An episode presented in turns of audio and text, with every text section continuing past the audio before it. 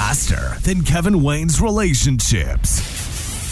It's time for the Nick B. Minute. The fastest entertainment news and more you'll hear all day. Right to the point, with no filler. I mean, except this intro, which is actually longer than the show almost.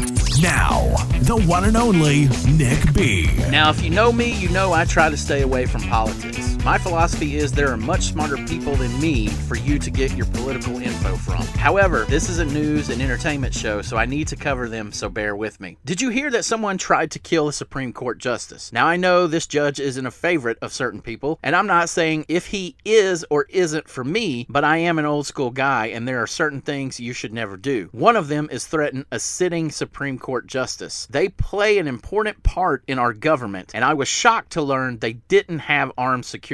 Justice Kavanaugh had his life threatened by an obviously deranged man. Thankfully, the justice and his family are safe, but this goes to show how militant and extreme our politics have gotten. People on both sides are fed up and they're lashing out. More on this on Blah Blah Blah with Nick B.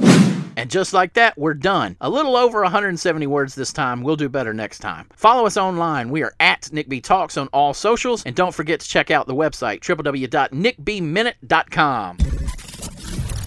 The proceeding was produced by Look Butterflies Entertainment. All rights reserved. Unauthorized reproduction or rebroadcast in whole or in part without the express written consent of Look Butterflies Entertainment is strictly prohibited. Check our website for shows, ways to listen, and all of our social media links. To learn more, visit www.nickbnation.com. Thanks for listening, and we'll see you next time. Look, butterflies.